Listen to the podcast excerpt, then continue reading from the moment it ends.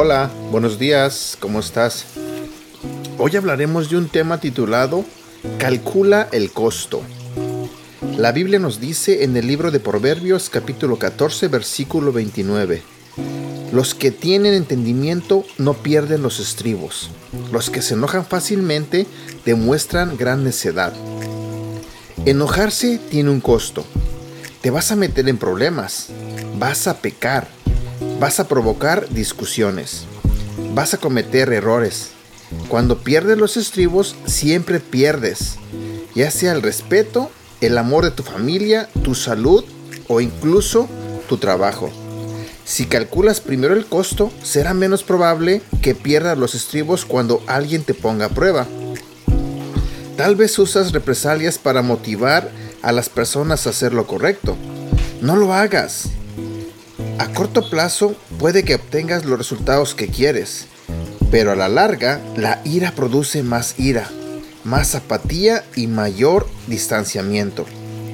¿Cuántos niños se han alejado de sus padres o de sus madres debido a la ira fuera de control? ¿Cuántas personas se han alejado de su novio, de una novia, un esposo, una esposa o un amigo porque uno de ellos perdió la calma? La ira es una de las formas más rápidas de destruir las relaciones. Entonces, cuando alguien comienza a ponerte a prueba, antes de tomar represalias, pregúntate, ¿realmente quiero hacer esto mientras estoy enojado? ¿Quiero cometer un error porque estoy molesto ahora? ¿Quiero pecar reaccionando al pecado de otra persona? ¿Quiero que alguien más me controle haciéndome enojar? La ira siempre tiene un costo. Antes de tomar represalias, calcula el costo. Este ha sido el devocional del día de hoy de Aprendiendo Juntos. Gracias por escucharnos y no olvides compartirlos con tu familia, amigos y tus seres queridos. Te recuerdo que estos devocionales los puedes escuchar a través de Apple Podcasts, Google Podcasts y Spotify.